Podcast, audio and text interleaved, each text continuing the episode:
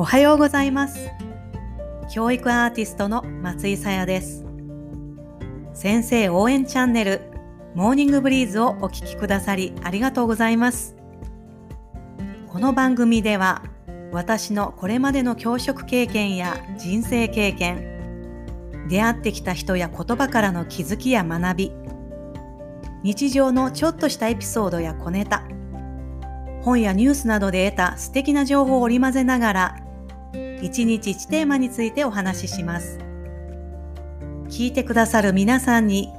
日々生まれ変わる一日を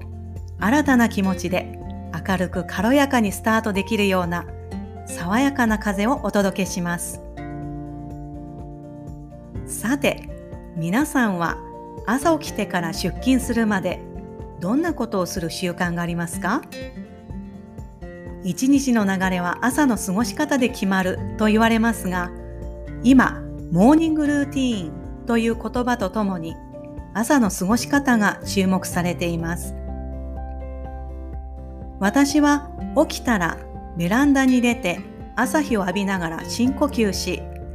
思いっきり手を上に伸ばして後ろに反るようにストレッチします。時間がなければ数十秒。時間があれば数分間外の空気を吸いながら太陽の光を浴びます。最近は外が気持ちいい日が多いのでとってもおすすめです。その他あちこちの窓や玄関のドアを開けて空気を入れ替えたり常温の水を飲んだりいろんな人の音声配信を聞きながら身支度したりします。今はやっていないのですが、海のすぐそばに住んでいるので、朝海岸を散歩して、海辺のウッドデッキで定時にラジオ体操をする団体があるので、ちゃっかりそこに混じってラジオ体操をしてから帰る、なんてこともしていました。海岸にはサーファーはもちろん、意外とたくさんの人が早朝から散歩したり、ジョギングしたりしています。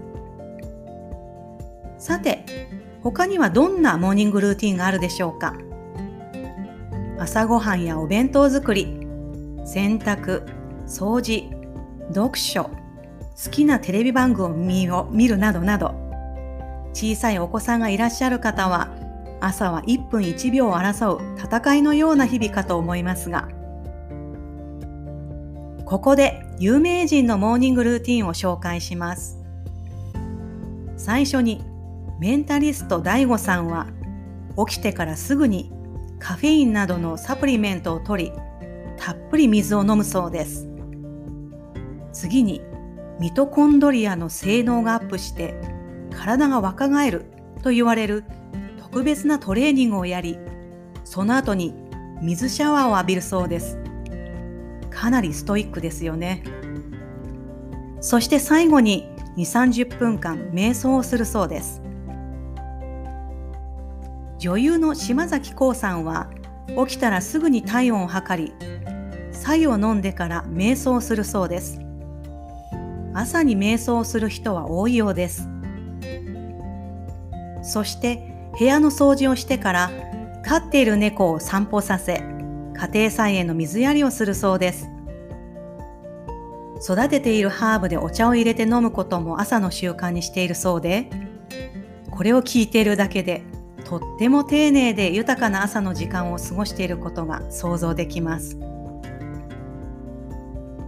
なかなかお二人のようなルーティンを真似することはできませんが、少し早めに起きて数分間でもストレッチして体を伸ばしたり、静かに瞑想したりするだけでも、だいぶ心が整いそうですね。また、おすすめなのが、どこか狭いところでもいいので一箇所きれいに掃除をするというところことです。玄関を履いたり靴を整えることでもいいですしトイレ掃除でもいいですしあとは起きたらすぐに寝床をきれいに整えるというのもいいと思います。少しの時間で成果が見えて場が清められるとやはり気持ちもすがすがしくなります。一日の流れは朝の過ごし方で決まる。朝起きてから出勤するまでのルーティーン、取り入れられそうなことがあったら続けてみてください。そしてそのルーティンの中にこの先生応援チャンネルモーニングブリーズを聞くことも取り入れていただけると嬉しいです。今日もあなたに会えることを楽しみに待っている子。